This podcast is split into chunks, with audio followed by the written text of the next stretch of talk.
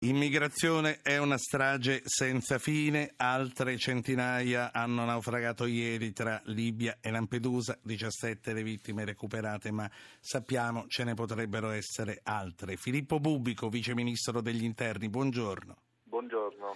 Vice Ministro Bubico, nel 2011, che lo ricordiamo agli ascoltatori, fu l'anno delle primavere arabe e dei conseguenti esodi di massa, gli arrivi furono 62.600 e qualcosa, con 2.350, ricordiamolo, che non sbarcarono vivi. Nei primi quattro mesi del 2014 siamo già a 36.000 e di morti, mi corregga se sbaglio, ci sono i 17 di ieri che sono i primi. Da questo punto di vista, quindi, è un successo dopo le 400 vittime di ottobre, anche se il prezzo che l'Italia paga è enorme, quello economico, sono 9 milioni al mese, ne vale la pena? Certo, io penso che la vita di una persona non possa essere misurata con gli euro, non ha, non ha valore e sono convinto che gli sforzi prodotti abbiano evitato centinaia e centinaia di morti. Bisogna smetterla con la demagogia e con il pensiero sbrigativo e bisogna anche superare l'ipocrisia eh, di chi pensa che la solidarietà possa durare il tempo della, com- della commozione. Eh, questo è un problema che eh, segna il nostro tempo e noi do- dobbiamo misurare la nostra capacità di essere paesi civili nell'affrontare, nel contribuire a risolvere queste drammatiche situazioni. Non dobbiamo farlo da soli, come diciamo, perché l'Europa non può essere un condominio a convenienza, non può essere un, un luogo nel quale ciascuno eh, cerca le proprie comodità l'Europa sì. deve promuovere una visione unitaria, anche perché se noi non riusciamo a mettere in campo una politica che sappia guardare al mondo e sappia guardare in modo particolare all'Africa, noi corriamo il rischio di ricevere tutti i danni derivanti dalle situazioni convulse, critiche, caotiche che si verificano nel continente africano sì. e gli altri potranno beneficiarne. Non è un caso che altre potenze mondiali sono presenti in Africa e sono presenti per tutelare i loro interessi economici e commerciali, sono presenti per eh, esercitare una funzione di egemonia nel, nel, nel quadrante di riferimento e noi che siamo i paesi più vicini, più prossimi, inevitabilmente subiamo le conseguenze delle certo. situazioni di crisi che lì si verificano. Vice Ministro. Anche per una convenienza nostra dobbiamo saper guardare a questi problemi con realismo. Sì, ehm, temi che voglio affrontare con lei e con gli altri ospiti e poi voglio venire anche alle questioni pratiche perché gli inviti alla solidarietà sono sacrosanti e io li sottoscrivo tutti personalmente, però le preoccupazioni e le ansie di un paese come il nostro che si sente veramente assalito da questi flussi non vanno trascurate. Mm, io voglio salutare Michele Cercone che eh, sentiamo spesso quando parliamo di questi argomenti Documenti è italiano, è il portavoce della commissaria europea agli affari interni Cecilia Malmström. Buongiorno, dottor Cercone. Buongiorno, buongiorno a tutti gli ascoltatori. E poi saluto Giorgio Pighi, che è il responsabile dell'ANCI, l'Associazione Nazionale dei Comuni, per quanto riguarda l'immigrazione. So che su un treno sta venendo da Modena a Roma, quindi la, la comunicazione è ballerina. Buongiorno, Sindaco buongiorno, Pighi. Buongiorno, buongiorno. Mi lasci eh, tornare però a Filippo Bubico, al Vice Ministro degli Interni, al quale vorrei chiedere appunto costi economici a parte, che lei ha detto quando si tratta di, saltare, di salvare vite umane niente costa troppo. A parte ciò, gli italiani, però, Vice Ministro, si chiedono dov'è che vanno questi mille africani che arrivano ogni giorno. Insomma, in pochi credono che, nonostante le intenzioni, l'Italia sia realmente un paese di transito. E, ehm, la percezione che gli altri paesi, le frontiere, le loro, le sprangano davvero. Ma guardi, ehm, c'è un problema legato alla fase di riconoscimento del diritto d'asilo. Quando il paese che riconosce eh, la condizione eh, di, di, di, tutela, di protezione internazionale deve poi ospitarli e queste sono regole definite nel, negli, accordi, negli accordi di Dublino in modo particolare. Noi pensiamo che questo vincolo debba essere superato garantendo agli asilanti eh, la libertà di movimento nello spazio europeo. Sì. Sappiamo che è un obiettivo complicato, è un obiettivo difficile. No, no, ho capito, però eh, mm, io volevo capire dove vanno quando sono qui, intanto. Quando che cosa succede ai mille che arrivano ogni giorno? Succede che vengono ospitati nei centri di, prima, uh, di primo soccorso e di prima accoglienza eh, che vede coinvolta la rete delle eh, strutture della solidarietà, del terzo settore, gli enti locali che fanno un lavoro straordinario, il sindaco Pighi dirà eh, anche delle criticità, eh, delle difficoltà che i comuni devono affrontare e vivere ogni giorno. E c'è una eh, rete di strutture di accoglienza che arriva fino ai centri di accoglienza, i cosiddetti CARA, Voi... eh, che eh, predispongono questi cittadini all'ingresso negli SPRAR, che è il sistema di protezione più orientato alla integrazione, ma si badi, l'integrazione sì. è una componente che vale già dal primo momento. No, no, no, no, è chiaro, però mh, mm, vogliamo capire appunto com'è la, la geografia dei movimenti eh, dentro l'Italia. Lei dice che eh, vengono distribuiti comune per comune, ne viene data una quota a ogni amministrazione locale? Normalmente attraverso i prefetti viene costruita una... Eh, una disponibilità, si prende atto delle disponibilità che i comuni segnalano, spesso i prefetti incentivano, sollecitano, stimolano sì. eh, quelle disponibilità e queste persone vengono ospitate. Giorgio Pighi, Spesso... come, come funziona allora l'ospitalità quando arrivano nei vostri comuni? Guardate, qui c'è un punto, lo ha già messo eh, bene eh, in chiaro il eh, Vice Ministro e qui stiamo parlando di eh, un problema di profughi, di richiedenti asilo. Non bisogna confondere eh, questo problema con quello delle eh, migrazioni illegali, eh, diciamo nel quadro delle migrazioni economiche non solo perché eh, si fa confusione fra due categorie molto diverse, ma c'è un dato di fondo, cioè i richiedenti asilo quando vanno in un paese sono una presenza legale, non eh, illegale. Questo in base a una serie di convenzioni internazionali e in base alle stesse norme europee deve eh, dare luogo a forme di eh, protezione. Noi in questi anni abbiamo dato vita, proprio con una previsione di una competenza dell'Associazione dei Comuni, a questo sistema SPRAR a cui faceva eh, riferimento il Vice Ministro. Sì. È successo un fatto che eh, deve portare diciamo, a una rilettura di questo quadro, cioè la doverosa operazione Mare Nostrum che abbiamo visto e addirittura mostra degli aspetti di insufficienza perché deve riuscire a salvare sì. vite umane ha cambiato eh, diciamo, eh, soprattutto la modalità Però... dei flussi. Questo cosa significa? Che adesso ci troviamo questi numeri così importanti e il rischio è che le popolazioni locali, vedendo arrivare in maniera improvvisa, in maniera ecco. numeri eh, importanti, si allarmino. È qui che voglio arrivare perché si allarmano sì e ci chiamano e vogliono sapere. Io quello che voglio sapere da voi a questo punto, quando le popolazioni locali vedono dei gruppi di immigrati che eh, passeggiano eh, nei loro territori, non sanno dove vanno, circola voce che vengono requisiti degli alberghi per darli a loro. Dove vanno? Dove vengono sistemati? Quanto tempo si fermano e quando ripartono?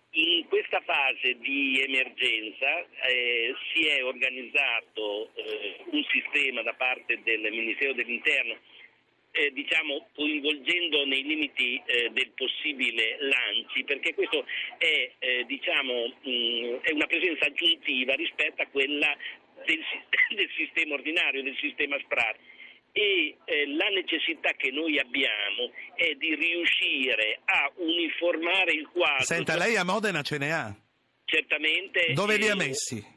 Eh, ne abbiamo inseriti in eh, alcuni eh, appartamenti che avevamo già costruito eh, e realizzato per eh, lo SPRAR e quando questi si sono e che sono ancora a disposizione quando questi sono stati completati eh, coinvol- la prefettura ha coinvolto alcuni problemi, alcuni eh, comuni della provincia facendo una gara eh, con la quale ha assegnato a eh, una cooperativa la gestione di questo flusso. Siamo in presenza di eh, un centinaio di profughi in provincia, oltre a eh, quelli dello SPRAR e indubbiamente il nodo da sciogliere è eh, diciamo, la preoccupazione... Quanti sono quelli dello SPRAR? Ah, quelli dello SPRAR sono, eh, si avvicinano ad essere 150. Quindi in una provincia come Modena attualmente ce ne sono 250-300. Eh, circa, ovviamente. Quanto tempo si fermano, Pighi? Eh, eh, diciamo, nel sistema SPRAR, il, qual è il vantaggio? Che il sistema SPRAR è organizzato su due fasi. La prima fase è quella dell'arrivo e poi quella successiva dell'integrazione. All'arrivo presentano immediatamente la domanda di asilo quando eh, mentre la domanda viene esaminata va avanti anche l'integrazione. Un mese, due mesi, sei mesi? E questo cosa comporta? Che lo SPRAR ha molto accelerato, si viaggia attorno alla media di eh, un anno, un anno e mezzo, in molti casi anche, anche presenze eh, più brevi. Bisogna però aggiungere a questo elemento un altro elemento importantissimo che è quello dei minori stranieri non accompagnati che eh, non rientra interamente eh, nel sistema dei richiedenti asilo, in quanto sì. è un fenomeno molto, molto più Senta, ampio e molto più complicato. Non se ne vada, io voglio anche chiederle se è vero appartamenti che mettete a disposizione a parte che vengono requisiti degli alberghi come leggo e mm, spero che non sia vero, insomma, è vero o no? Intanto me lo dica. È, è vero Pighi? non mi sente più. Eh, Bubico, è vero che vengono requisiti degli alberghi per sento, darli a loro? Io mi, sento, di escluderlo, mi sento di escluderlo perché eh, l'ospitalità eh, funziona e viene sostenuta da una adesione volontaria. È un albergo che si mette a disposizione, viene pagato per no, questa disponibilità o no? Certamente, certamente, certamente viene pagato sulla base eh, di tariffe definite a livello nazionale e articolate poi provincia per provincia, sì. perché ripeto, queste attività vengono gestite e coordinate dai prefetti. Mi lasci, mi lasci andare a Michele Cercone. Eh, Michele Cercone, ve lo ricordo, è il portavoce della Commissione europea per quanto riguarda gli affari interni. Eh, Cercone, il sindaco di Modena ha ricordato che anche il responsabile dell'ANCI ha ricordato i, le, le, madri e i bambini. Il Presidente del Consiglio ieri ha detto biasimo questa Europa che salva le banche e lascia morire le mamme e i bambini. E anche Alfano, il Ministro dell'Interno, non è stato più tenero. Insomma, Cercone, vista da, dall'Italia l'impressione è che Bruxelles ci lasci a noi col cerino in mano senza entrare in polemiche o commenti, riprendo la discussione che è stata fatta finora e se mi permette la inserisco in un quadro europeo per darle un'idea Magari, di certo. Allora, abbiamo parlato dei richiedenti asilo in Italia, dell'aumento dei flussi, assolutamente giusto. Manca un pezzo della discussione, ossia che l'Italia ha ricevuto negli ultimi anni oltre 40 milioni di euro per il Fondo europeo per i rifugiati, quindi gli sforzi italiani sono già finanziati dall'Unione europea manca un altro elemento. In Italia... Ne spende 9 al mese però, eh? Come? Ne spende 9 al mese solo per Mare Nostrum. Per Mare Nostrum, ma qui stiamo parlando dell'accoglienza dei rifugiati. Sì. Stiamo parlando dei rifugiati e di tutti gli sforzi che lei diceva di ospitarli sul territorio. Questi sforzi vengono finanziati con un fondo speciale. Per Mare Nostrum sono stati stanziati in parte altri fondi, per la sorveglianza alle frontiere ha ricevuto 250 milioni di euro, complessivamente circa mezzo miliardo di euro negli ultimi sette anni. Ma volevo farle un'altra osservazione. Tutto questo riguarda i circa 28.000, questa è la media, comunque prendiamo i dati del 2013, richiedenti asilo che sono ospitati in Italia, che da noi giustamente vengono percepiti come un'emergenza, una difficoltà, qualcosa cui fare, a cui fare fronte, che mette, se mi sembra di capire, a seria, a dura prova le capacità di accoglienza di un paese di 60 milioni di abitanti. Le faccio adesso alcune cifre dei paesi europei che ricevono il maggior numero di richiedenti asilo in Europa. La Germania nel 2013 ne ha ricevute 125.000, la Francia 65.000. Parliamo di paesi che hanno una popolazione simile a quella italiana. Passiamo ad alcuni paesi più piccoli. La Svezia, 10 milioni di abitanti, ha ricevuto 55.000 domande d'asilo. Se ci spostiamo al Belgio, 10 milioni di abitanti, il Belgio ha ricevuto 20.000 domande d'asilo. Ora, se inseriamo i dati italiani nel contesto europeo, forse ci rendiamo conto che l'Italia non è il paese che riceve il maggior numero di richiedenti asilo, anzi i tre paesi, Germania, Francia e Svezia, ricevono da soli oltre il 50% di tutte le 435.000 domande d'asilo che si ricevono in Europa. La domanda, se mi permette, o comunque insomma, il dubbio è che di fronte a queste cifre forse bisogna rivedere anche un attimo l'atteggiamento degli altri paesi europei, perché non è vero che l'Italia è l'unica confrontata al flusso di richiedenti asilo, al contrario è uno dei paesi certamente che ha conosciuto un aumento di questi flussi, ma non è il paese che sta gestendo e che ha l'onere, chiamiamolo così, della gestione del maggior numero di richiedenti asilo. Questo era per dare il contesto europeo, perché se noi guardiamo la fotografia soltanto italiana è chiaro che il certo. problema è esclusivamente italiano, ma se lo allarghiamo a livello europeo ci rendiamo conto che le dinamiche e i problemi poi sono molto più ampi e a volte cambiano anche. Senta, il fatto che per l'Italia te, ci transitano solo è una favola o è vero? Eh, voglio dire, eh, gli altri paesi accettano di buon grado quando eh, dall'Italia escono per entrare in Francia, in Svizzera, in Austria, in Slovenia?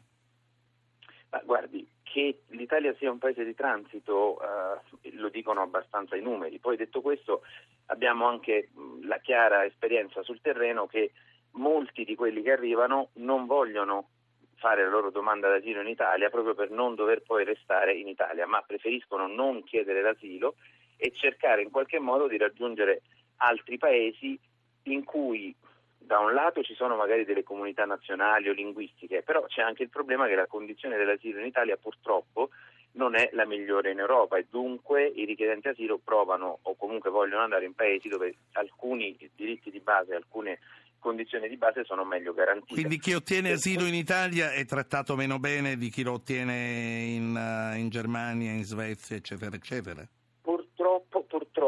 E senza voler generalizzare, ci sono poi delle aree in Italia che funzionano molto bene, ma altre funzionano meno bene. Purtroppo questo è testimoniato anche dalle eh, eh, sentenze di alcuni tribunali di paesi europei che impediscono ai loro paesi di rinviare i richiedenti asilo in Italia secondo le regole di Dublino perché questi richiedenti asilo provano o comportano delle prove oggettive che la loro condizione e i loro diritti di richiedente asilo non sarebbero rispettati sì. completamente Scusatemi. in Italia. Quindi purtroppo c'è questo sì. elemento che è oggettivamente Vi... complica la situazione. Vi faccio sentire le voci di due ascoltatori e poi vi ridò la parola prima della conclusione. Claudio da Prato e Hassan da Verona. Claudio, buongiorno. Buongiorno, sarò molto sgradevole con eh, l'interlocutore che ha parlato testé, rappresentante dell'Unione Europea, e lo, lo paragonerò all'idraulico definito mostro di Firenze che perché pagava credeva di por- potersi permettere tutto il contrario di tutto con delle persone in, di- in posizione di difficoltà. Secondo me non c'entra niente sgradevolezza a parte, glielo posso dire.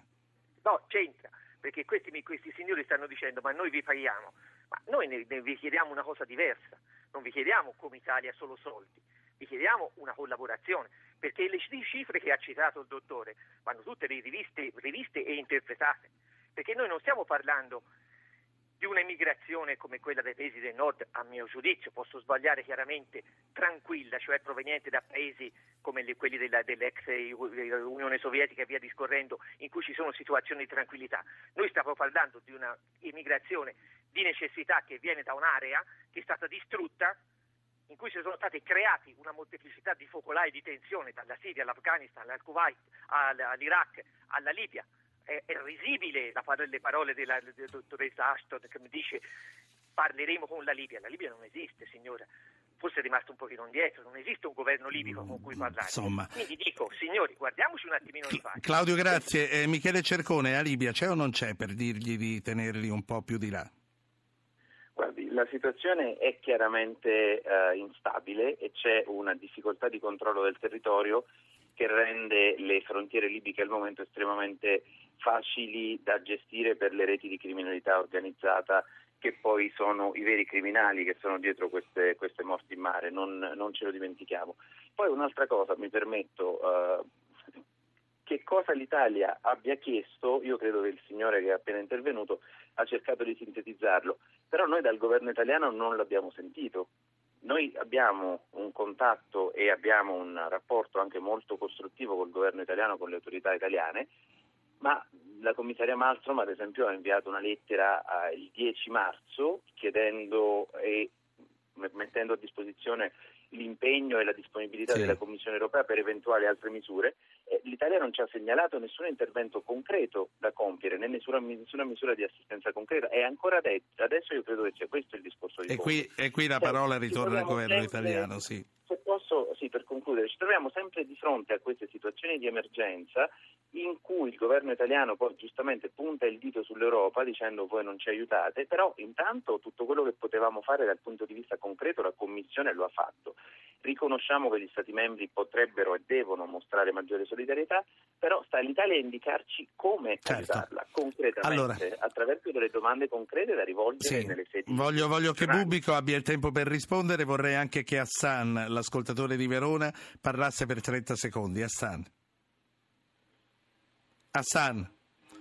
No, niente. Filippo Bubico eh, dice eh, Cercone che l'Italia non ha risposto. Io condivido molte delle cose dette da Cercone, poi si capisce che eh, deve rispondere anche diciamo, alla istituzione dalla quale dipende e quindi non ci si può attendere che, po- che possa criticare eh, l'atteggiamento o eh, talvolta l'inerzia della Commissione europea. Io mm, mi sento di dare atto alla commissaria Malmström di essersi mossa in maniera positiva.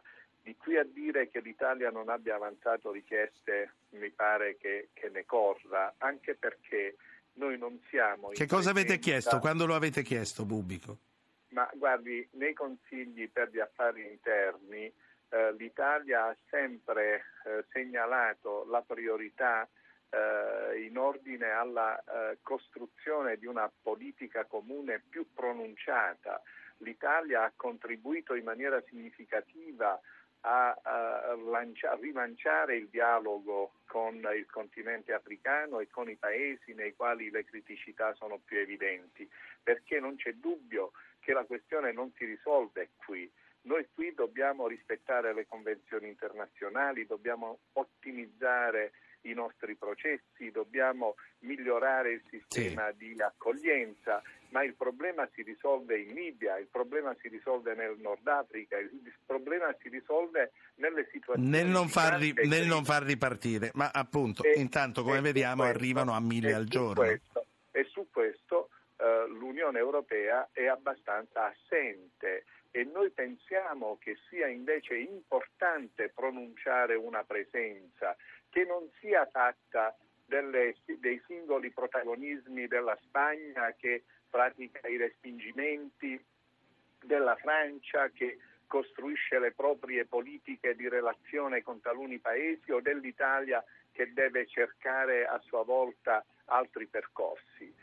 Noi pensiamo che sia necessario costruire una politica comune, sì. agire insieme per affrontare il problema che riguarda un continente e che ci impegnerà nei prossimi decenni. Senta, Quindi le faccio... Chiedere, non c'è da chiedere. Mi dia, mi dia il tempo per farle.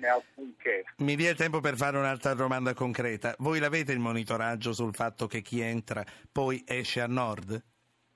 Allora, noi abbiamo delle analisi, come tutti gli osservatori e come anche le organizzazioni comunitarie spesso eh, sì. eh, ci segnalano, eh, perché i eh, non identificati ehm, è difficile poterli seguire e noi pensiamo che eh, il problema... Se scappano pazienza in attesa di, di, di identificazione.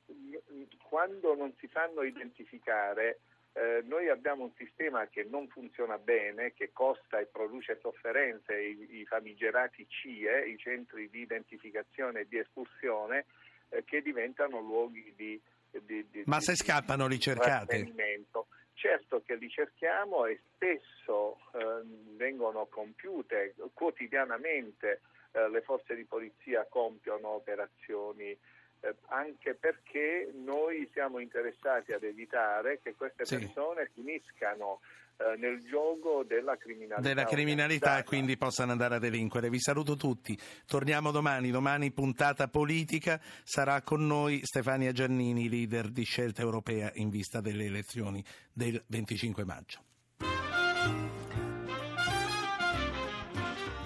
Avete ascoltato Radio Anch'io, condotto Ruggero Po, regia di Anna Posillipo, assistenti al programma Alberto Agnello, Valentina Galli, coordinamento tecnico Claudio Magnaterra, Fulvio Cellini, da Milano Sergio Salata.